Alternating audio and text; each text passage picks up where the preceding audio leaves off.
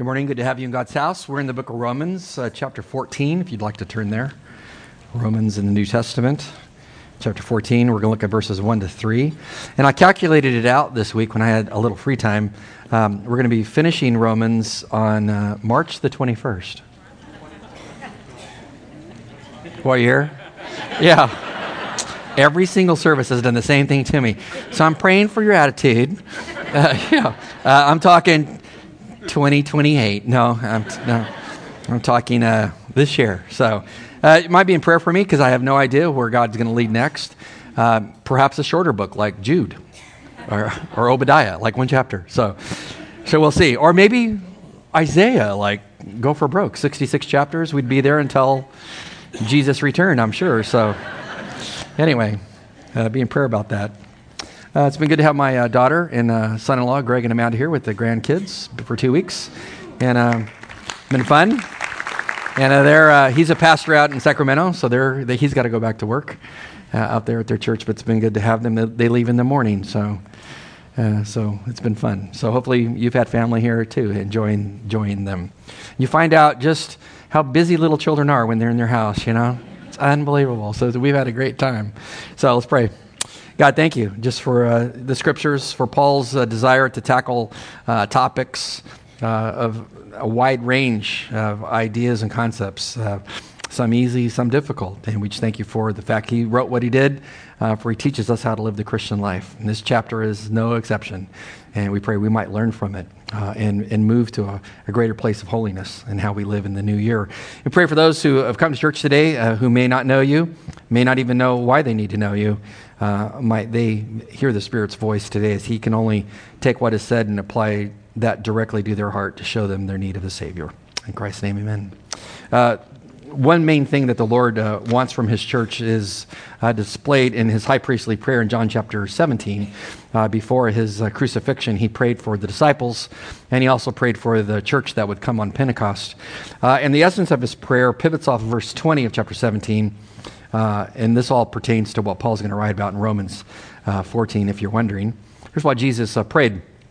It says, I do not ask on behalf of these alone, but all, for also those who believe in me through their words. He's praying for the disciples and for us. It says that they may be one, even as you, Father, are in me and I in you, that they may also be in us uh, so that the world may believe that you sent me. Uh, that little so that clause uh, gives you the reason why Christ prayed for unity. Because he's, what he's praying for is um, uh, a great witness of his believers to the world around them. And he knows that he, they can't do that if they're disunified. Because if Christians are arguing among themselves and, and div- divided over things uh, that they shouldn't be divided over, and by the way, there are things you would want to divide over, but a lot of Christian churches split and divide, and Christians don't have relationships over non essential issues crazy issues. And Paul, Paul is going to talk about that in chapter 14. But Jesus said, Let me pray for my disciples. Because he'd seen them in action, hadn't he? Were they always unified as a team? Uh, no. Just read the Gospels and you'll see those, young, those men had all kinds of issues, but he used those broken, twisted men at certain points who had anger management issues and all kinds of issues. He used them to turn the world upside down with the gospel. That's what he does. But he prayed for them that at, uh, after his death and resurrection, they'd be unified. He also prayed for us that we'd be unified because Jesus knew uh, that if we weren't unified, we would not have a great witness to the world.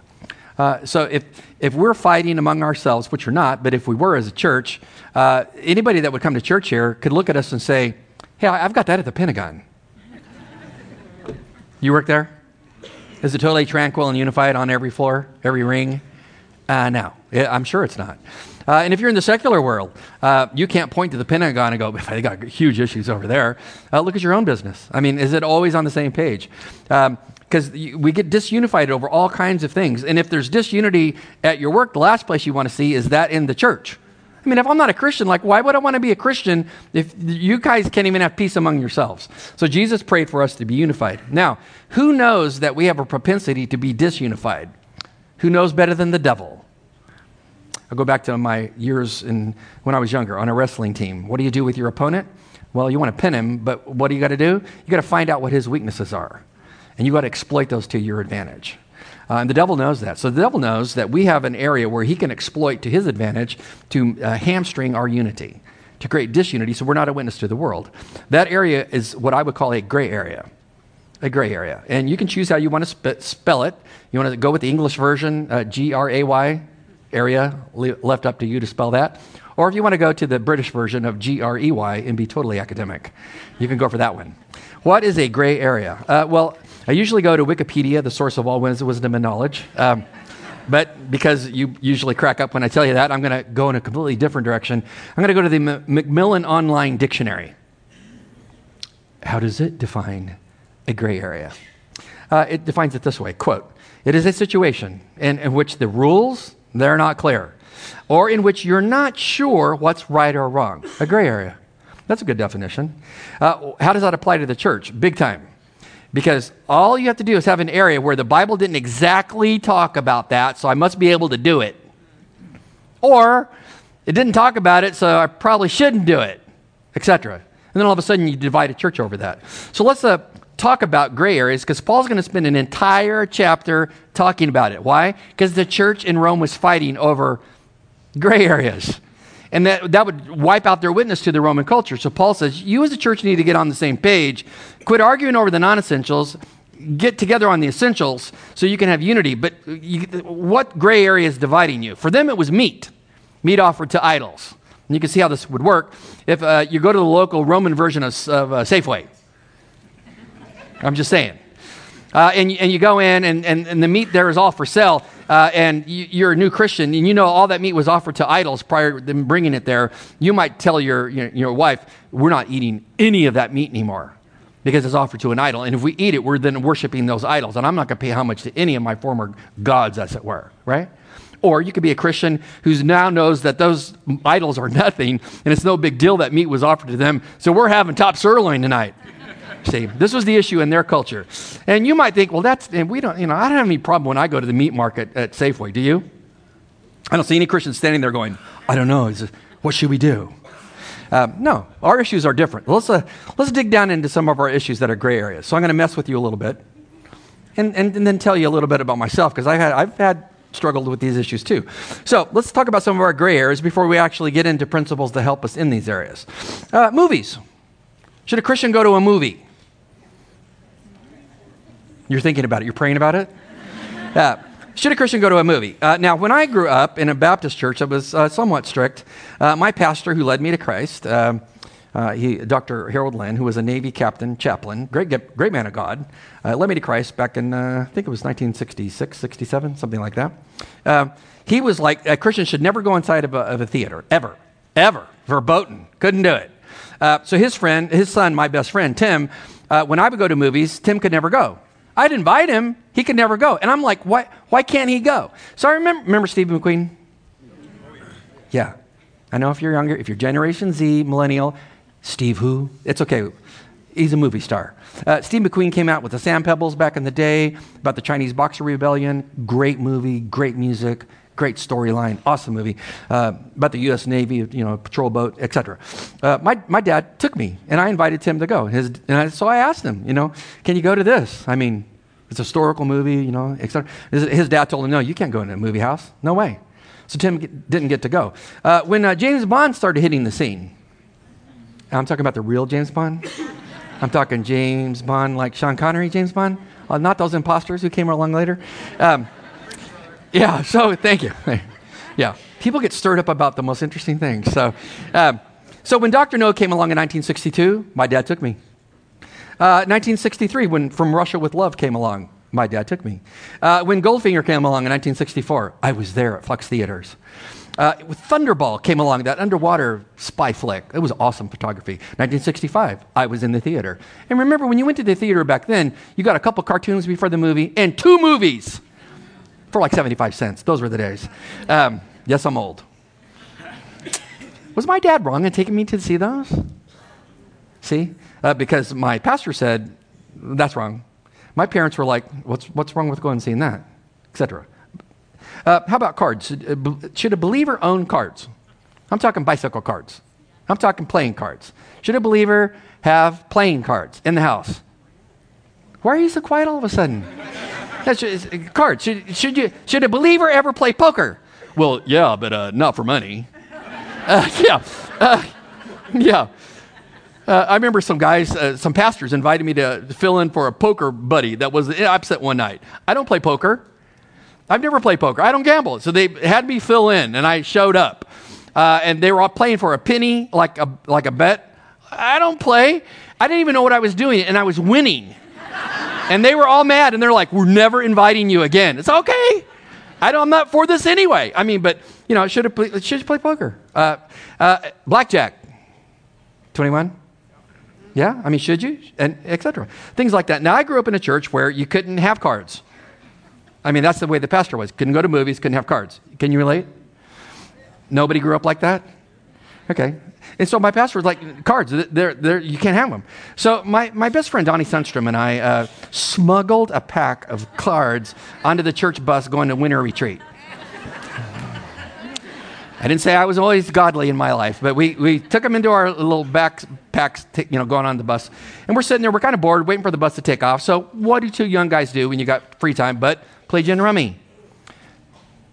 So we, we whipped out the cards, divided them up, and, you know, he's got his, I got mine, we're, we're going to it. And then the youth pastor saw the contraband.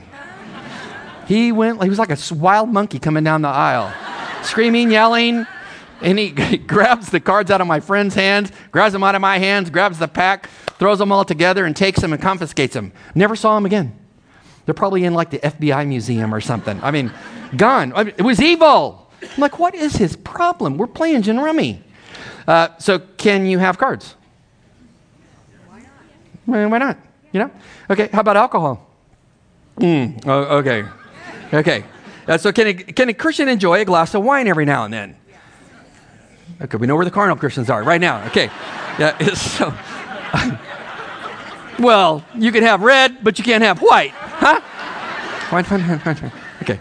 Yeah. Uh, well, okay. Uh, so some would say, yes, enjoy a but prudence, you know, control is important because the scriptures are against being drunk, absolutely. But if you want to have a glass, I personally don't have an issue with it. I don't do it because if I have even a sip, it puts me to sleep immediately. Yeah, that's my daughter. Yeah, it's true. So I just don't do it. Uh, and I don't like to taste because you, you get up on all these different flavors and everything. They all taste the same to me. That's a joke. I mean, but if you're into it, hey, it's okay. Uh, but within moderation. But some Christians are like, uh uh-uh, uh no, never. Can't even have a bottle in the house. Okay. Uh, during my first trip to Israel uh, with a Jewish friend of mine who became a Christian, he's teaching me how to do a, a to do a trip to Israel. So I'm tagging along with him and his group. And uh, so we get to Israel. I'm all excited. It's right after 9 11. Tourism's down 75% because everybody's afraid of terrorist attack. It was awesome. There was no one there. We were like the only people at these sites.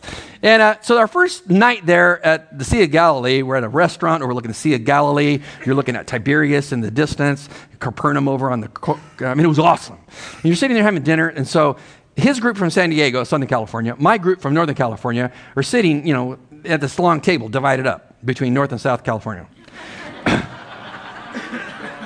I'm just saying. And, and so we're sitting there, and so my group, a couple of them were like, hey, we need to toast. This is awesome. We're sitting here in the Holy Land. We need some red wine to toast at dinner the fact that we're in the Holy Land, right?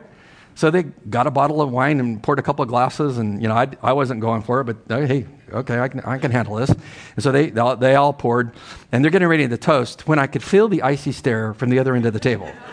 the Southern Californians had an issue with what we were doing. And so I leaned over to the guy sitting next to me and I said, uh, Before you take a drink of that, you might want to. F- can't you feel the eyes right now burning into your glass? And like, what's the problem? Go look down there. Look over there. You know?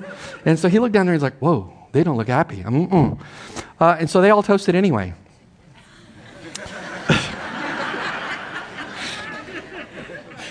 Is that the best thing to do? We'll circle back to that in a few minutes. If I forget, just remind me, okay? We'll come back to like what happened after dinner, okay? Uh, should Christians dance? Okay, this is definitely the carnal section right here. Should, uh, should Christians dance? Yeah, but like within reason, right? Well, that's, but some would say, no, never. I never went to a dance, ever, in high school. Didn't go to prom, nothing. I didn't, I didn't go. No. I, I, had a girlfriend too, and I didn't go. Uh, so Because our church was not into dancing, so you didn't dance, you know? Uh, and then back when I got into college, my girlfriend took me to a discotheque and with a lighted floor and everything and the spinning ball. And after I went there, I was like, there's a reason why I don't come here. This is insane. yeah. That's a whole other experience I went through. It's unbelievable. So, uh, cosmetics. Should a Christian woman wear makeup? One guy bravely stood up, Marine, in our second service is like, oh, yeah. like, okay. Because how I grew up, it's like, uh, no, no makeup. Or it's okay, within moderation, etc. Um, oh, I have more. tattoo. Should a Christian have a tattoo?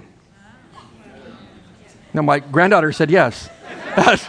she doesn't she's talking to me in the sermon. Okay, you, you talk to her. So, I have a lot of friends that have tattoos, and their tattoos are kind of like from their former life. You know, I mean, some of them get them new Christian tattoos.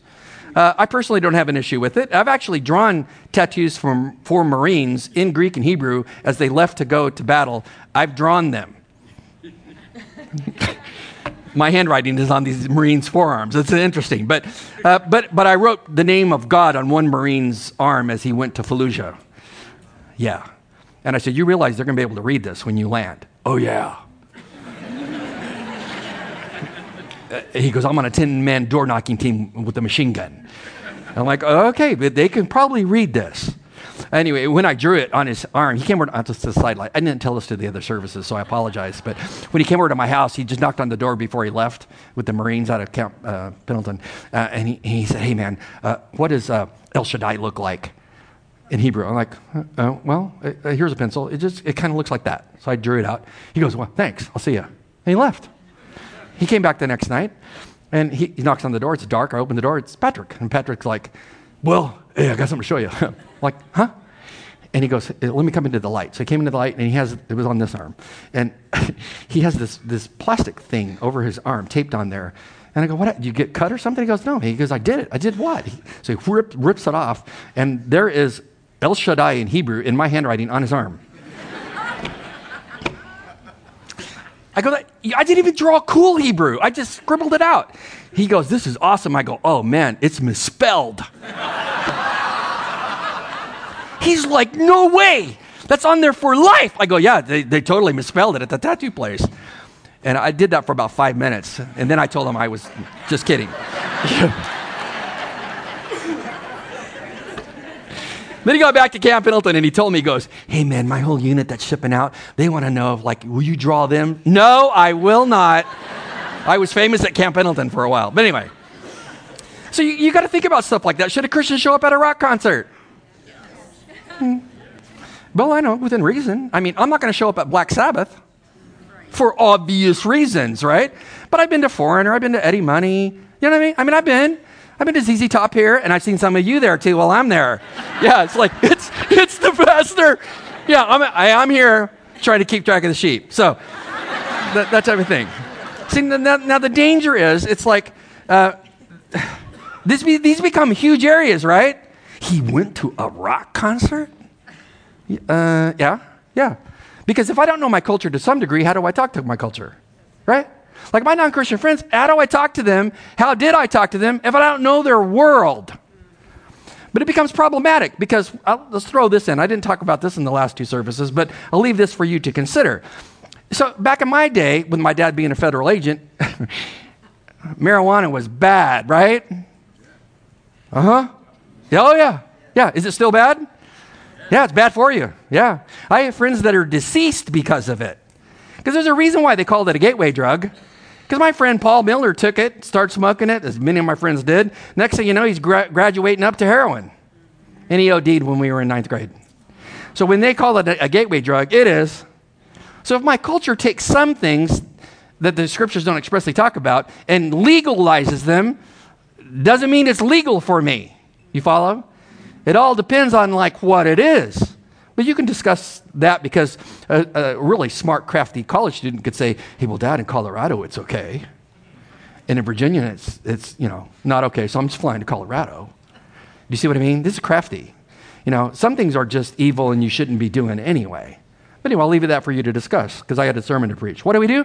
Uh, we take spiritual preferences and we make them spiritual principles. That's what we have the propensity to do. We take a preference, like I prefer to go to movies, or I prefer not to go to movies. We principalize it, and then we beat people with that if you're a legalist. So, what does Paul talk about? Let's get on to the sermon. Let's get on with the program. Whole chapter on gray areas. Uh, what does God desire? He desires unity in his body, not disunity. He desires unity in his body in a gray area. Notice what Paul says in verses 1 to 3. He says uh, to the Christians in Rome, Now accept the one who is weak in faith, but, but not for the purpose, purpose of passing judgment on his opinions. One person, he says, scenario, has faith that he may eat all things offered to idols. Uh, and, and, but he who is uh, weak uh, eats vegetables only. Why? Because it would be sin for him to eat meat offered to idols. He says, uh, verse 3 The one who eats is not to regard with contempt the one who does not eat. The one who does not eat is not to judge the one who eats. Why? Well, because God has accepted him. So why, how can I judge him if God accepted him? This is interesting. We're going to go through the next couple of weeks um, going through unity keys of how to have unity in the body of Christ in a gray area, uh, some which we talked about, and other ones I'm sure you can dream up. Uh, unity key number one what does Paul want us to do? Uh, well, I'll put it up there for you to see. He wants mature saints who enjoy their freedom in Christ in a gray area to do what? To accept those who are restrictive in those areas. He's talking to the, the, the, strong Christian, not the weak Christian. But before we even talk about that, what's the difference between a weak and a strong Christian? Well, one's mature, one's immature. The, see, the weak, weak Christian has a lot, lot more laws, rules, and regulations, but they think they're the spiritual one. They think they're the stronger one. When in reality, Paul says, no, you're the weaker one because you don't understand your freedom in Christ. So, what does it mean to be uh, weak and strong? Well, let's talk about what is uh, weak first, because Paul tells us here stronger Christians should accept weaker Christians who have more rules and regulations uh, where spirituality is concerned. William Barclay uh, says this about weak Christians. He says, so, Such people are weak for two reasons. Number one, he says they are, they've not yet discovered the meaning of Christian freedom. They are at heart still legalists, and they see Christianity as consisting of rules and regulations. Boy, do they. Number two, he says they have not yet freed themselves from a belief in the efficacy of works. In their hearts, they believe that they can gain God's favor by doing certain things and abstaining from others. That's still in them. And it may take years to get that out of them. But in the meantime, Paul says, if you're around a weak Christian who still has a whole lot of rules and regulations that the scriptures never talk about, you are to accept them if you're more mature in the faith. Uh, you, you, can see how this played out, as I've already said. Meat offered to idols in the meat market, the strong Christian would say, Eat away. There's no problem with any of this meat. Those, those gods are no gods. Jesus is God. The weak Christian would say, No, I, I can't. That was at the that was at that was at the Apollo temple. I can't I can't eat that because no, that was at the Zeus temple. No, I can't eat that because I don't want to even give any kind of homage to those Greek gods or the Roman gods. And so Paul says if you're a Christian who has no issue, accept those who still have an issue. Um, Jewish believers uh, who are in that church uh, are told by the Torah what they can and cannot eat. Uh, Leviticus is very explicit on what a Jew could eat and not eat. Uh, chapter 11, verse 44, Moses said, uh, For I am the Lord your God, speaking th- uh, God through Moses.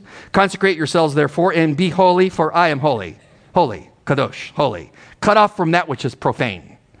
And you shall not make for yourselves unclean with any swarming thing that swarms the earth. Uh, for I am the Lord who brought you up from the land of Egypt to be your God. Thus you shall be holy, for I am holy. Some things are profane, some things are sacred. It says this is the law regarding the animal and the bird, and every living thing that moves in the waters, everything that swarms on the earth. You are to make a distinction between the unclean and the clean, between the edible creature and the creature that is not to be eaten. There's things the Jews could eat, the things that they could not eat. What did God do? In the Torah, He set them apart as a people who the uh, pagan cultures could eat anything and everything. God said, No, I want to make you a people separate from the culture. So I'm going to have you be able to eat certain things and, and not certain things. That's going to form you into my people. But He never meant for the dietary laws to be perpetual. And we know that because when you read the New Testament and Christ fulfilled the law, along comes Peter, the Jew, in Acts chapter 10, when he's got issues when it comes down to what he can and cannot eat, read Acts 10. God's going to tell him in a vision, Peter, relax. You can eat anything. You're now free to eat. Uh, and so uh, the weaker Christian, had, had, Peter been a weaker Christian, he would have continued on those Judaistic dietary laws. But he eventually gets free from that as he matures. So a weak Christian is one who has rules and regulations, what he can and cannot do, so they can maintain a holy status.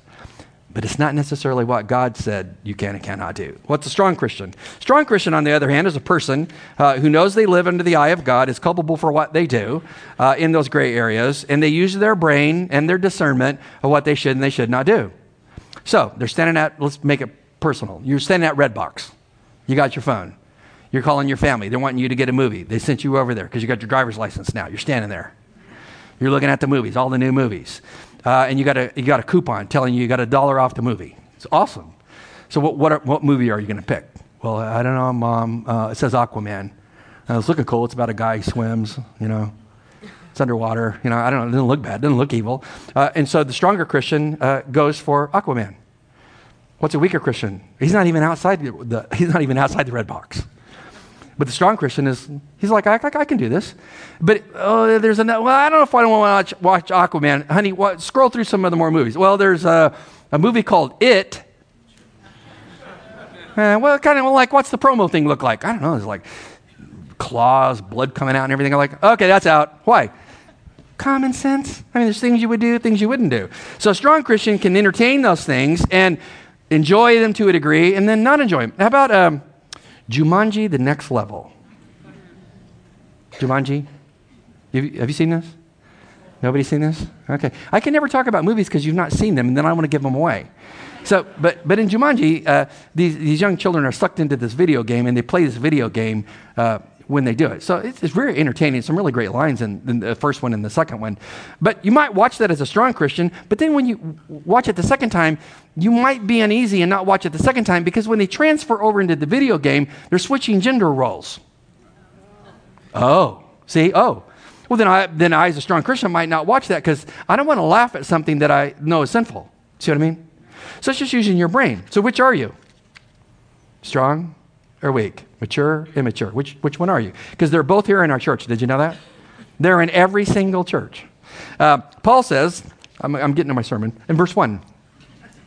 What does he say about strong and weak Christians? He says, Now accept the one who is weak in the faith, but not for the purpose of passing judgment on his opinions. So if I'm a stronger Christian in the faith, there's more I can do uh, in the culture without getting involved with the sin of the culture, but I can join the culture to a degree. Then if I'm near somebody who's more restrictive, I don't have them over to my house and, and do things like have wine on the table if it's a problem for them, right? And I don't purposely set wine glasses in front of them and pour glasses for them and tell them, hey, you and your wife just need to get over it. Grow up. Huh? Well, what did Paul say? You're supposed to be unified. Does that help unity? No. I'm supposed to accept them. So when they come over and they, they're more restrictive, I have to honor them, right? So uh, at the lake, Sea of Galilee, when our two groups had issues, remember I told you to remind me, but you didn't remind me. You were going to say something. Okay, yeah. Yeah. So when we had this division between Northern and Southern California at the table, uh, we, after, after dinner, we got up, me and uh, the chairman of our elder board got up, and we walked down to their leadership. And I asked them, Did you guys have an issue with what some of the people in our group were doing? The answer was, Yeah, yeah, we did. Now, what would be the spiritually immature response? So what? Hey, deal with it, get over it. Godless response, huh? What's a godly response? Yeah, we apologize all over ourselves. We didn't know that, but now that we know that, uh, we are not, we're going to, people in our group, we're going to abstain. So for the next two weeks, we're not going to do that which bothers you, and we didn't. Why? Because what's important? Unity on a tour group, unity in a church. So don't do things. So Paul says, accept them. Uh, do you accept those who have more rules and regulations? It's hard to do because sometimes you kind of think and they're trying to control you. And that's a whole other thing. When you study Paul and Peter, when Peter vacillates back to the law, Peter's going to get confronted by Paul. Because there comes a time when it's all about control and manipulation, then you might need to confront. But anyway, another sermon. Uh, unity principle number two. In addition to accepting each other, you should check your attitude toward each other. Attitude. My dad always wore a hat uh, and, and, on it, and I'm sure Amanda can, and my family can remember this. The hat had a big check mark on it. It was a black hat, yellow check mark. Oh, sorry. Um, and it said, check yourself. And I asked my dad, did your parents ever just do things? They're like, what are you, huh? And I asked my dad, you know, like, what is up with the check yourself hat? He goes, well, son, everybody can just get, a bad attitude so quickly. They need to check themselves about their attitude. I'm like, oh, okay, great, great. Is it true that people can get a bad attitude quickly? Oh, yeah, just move to D.C. Just moving here gets a bad attitude. But uh, it's nobody gets trans- transferred here. It's like, hallelujah. This is exciting. I, I hear from you. So, what does Paul say about attitude? Verse 3. What does he say? The one who eats is not to regard with contempt the one who does not eat. Now, in Greek, this is a present tense imperative with a negative, meaning this action's in progress, meaning he's telling them, stop, stop as a, as a mature Christian, showing contempt toward those who don't understand your freedom. Stop doing that. Stop having a glass of wine in front of them. Stop going to a movie when they, stop doing that. So he says, stop showing uh, contempt toward those. Um, is, and the word that he uses for contempt is a preposition wedded to a, verbal concept, which means it's highly emphatic. He's telling them, you need to really quit doing this. It's not helping unity in the body of Christ. Uh, when I was uh, in high school, uh, from 1972 to 1976, uh, I, like most young men, uh, ran into Led Zeppelin. Led Zeppelin. That's, I got that album. In fact, I've got all their albums. Um, and if you don't know what an album is, go to Wikipedia. But uh, I had the album, then I had the eight track, then I had the cassette, then I got the I download them on off. You know, you know what I'm saying? Uh, and so uh, back then we started listening to the Led Zeppelin. So I, you know, I got into Led Zeppelin. I like I like it. I mean, I've always liked it. I listened to it coming to church this morning. It just happened to be on a CD in my in my car. You know, I mean, good times, bad times. I mean, it's a spiritual concept. You know. Um, but when I started listening to this stuff, you know, I got into Black Dog, Whole Lotta Love, you know, Stairway to Heaven, the whole shebang.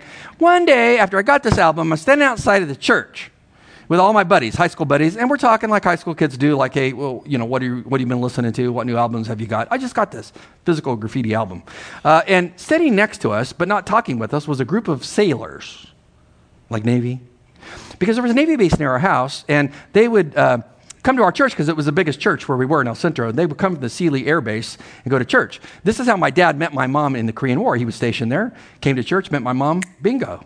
And so we had a lot of sailors there. So I'm standing there, I'm like 16, 17 years old, bunch of sailors that are like 24, 25 years old. They're like men.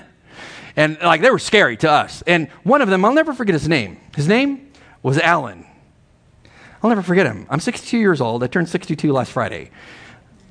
I still remember him. Why? I'm talking to my friends about my physical graffiti album, and he spins around and steps into our conversation. What'd you say? Uh, I was talking about the music we're listening to. What music is that? Uh, it's, it's the Zepp. Who's the Zepp? Well, you know, Led Zeppelin. He goes, You got to be kidding me. He goes, That's of the devil.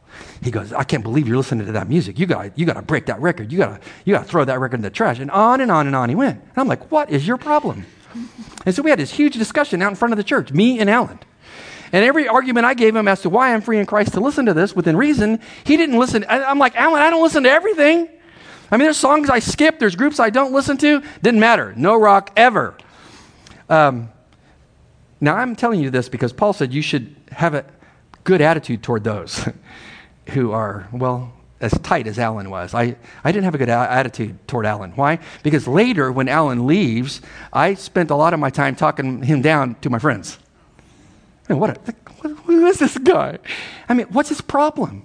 See, I, I might have been right in principle that God allows me a certain degree of freedom, but I was wrong in my attitudinal uh, approach to Alan because I was wrong in how I talked him down. Do you do that? I mean, I've done it. It's not, it's not right. Paul says, He who eats or listens to what you want to listen to is not to regard with contempt the one who doesn't. See? That's a huge thing. Now, on the other side of the equation, um, the Alan types have a command given to them. What's their command?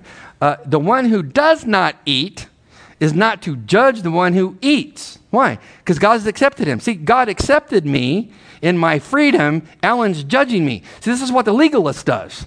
The legalist says, I've come up with all these rules and regulations, and thou shalt not do these things.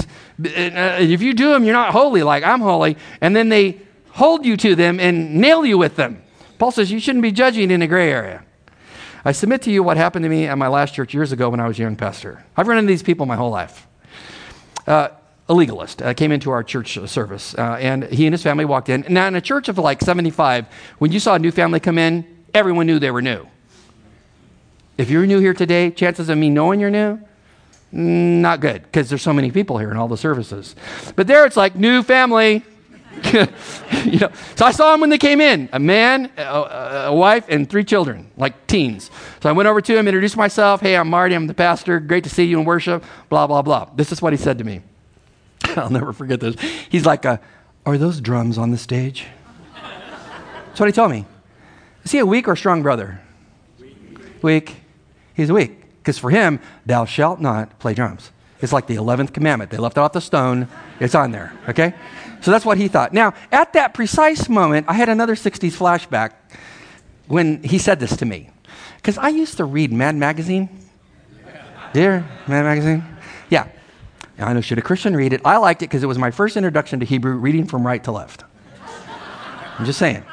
Um, but I used to read it and laugh at the things that were in there, and then I like to draw cartoons. So I have a little portfolio book, and I used to try to, uh, you know, replicate the cartoons in there. So I, I did that all the time, uh, and I still have some of the Mad magazines in my office in plastic uh, uh to guard them. Uh, but um, Mad Magazine, uh, the, my favorite thing in Mad Magazine. I'm getting to the guy with the drums in a second.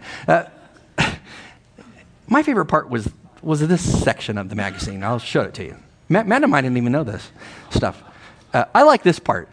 The shadow knows. Well, what's the shadow know? Who knows what evil lurks in the hearts of men? I'm like, this is a spiritual concept. You know, people have evil hearts. What lurks in their heart? Well, the shadow is this thing is like what people are doing in the real. If you can only see what they're really thinking. So the guy you know, has his wife giving him a tie. He's thinking to himself, wonderful, beautiful, but he's really thinking, where's a lighter? And that's a that's the most, that's the ugliest I have ever seen. I'm torching that thing. So, I mean, and you got to admit, it's like, you kind of think like that. The first blush comes out and it's kind of the darker side of you. So when the guy, now back to the guy in my church, I didn't forget about him. So when he comes in and looks at the drums on the stage and says, Are those drums? I'm thinking, the shadow knows how I want to respond right now. oh no, those aren't drums. Drums? I don't see any drums. You see drums? You know? So that would have been godly, right? No, no, I'm not supposed to act like that. Uh, and so I told him, I said, uh, uh, yeah, those are, those are drums. You know, and then he said this. Some, sometimes legalists push you. Then he said this Do you use them in worship? huh? What planet are you from? They're on the stage. yeah, yeah, we use them in worship. I could have said something like the shadow thing. Oh, no, man, they never use them. They're just up there for looks. No, no, I, was, I tried to be the stronger Christian to tell them, oh, yeah, they're, they're up there and we use them for worship because God said, you know, thou shalt glorify me however you, with whatever kind of instruments. I didn't tell him that our drummer was trained by the, the drummer of Whitesnake. I didn't tell him that. He couldn't have handled that. but, but it's true. Yeah. And if you don't know who White, Whitesnake is, it's, well, just Google him. Um, but you see, I mean, it's that whole thing. It's like, he's like, he looked at me and he said, if that's what you're going to do here at this church, my family and I are out of here. And they turned around and walked out. Okay, weaker Christian, right? In that instance, I was a stronger Christian because I don't have the issue with the drums. He does. Uh, so he left. Imagine if he'd stayed. See what I mean? See, churches divide over this kind of stuff. What does God want us to do?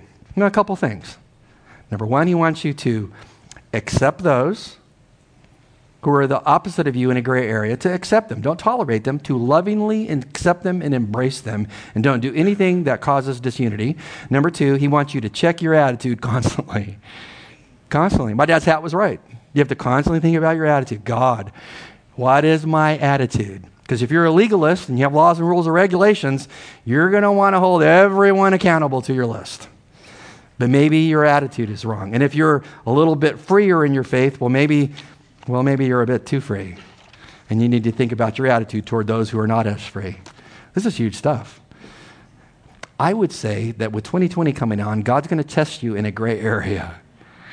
He will. And now you know what to do. Two keys. Let's pray. God, thank you just for the clarity of Scripture. Uh, it is always uh, precise and tells us what we need to do to pursue holiness. And it, and it gets down into the, well, the nitty gritty of our lives, uh, down to the things we see, things we eat, things we watch. May we be wise and discerning uh, to not do things that besmirch the name of Christ, but might be do those kinds of things that help us to enjoy life, but to also build a bridge to those who don't know you. Help us to have great balance uh, on the scale of freedom versus law. And we thank you for how you'll use us to that end. And we give you praise. In Christ's name, amen.